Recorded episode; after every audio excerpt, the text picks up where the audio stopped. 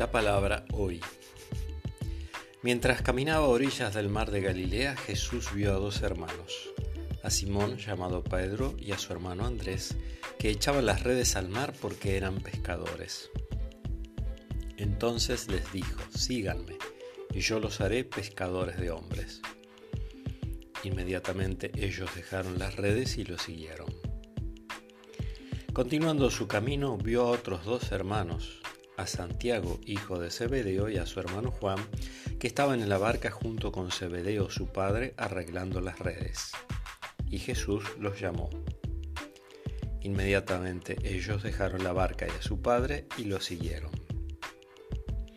De San Mateo capítulo 4 del 18 al 22.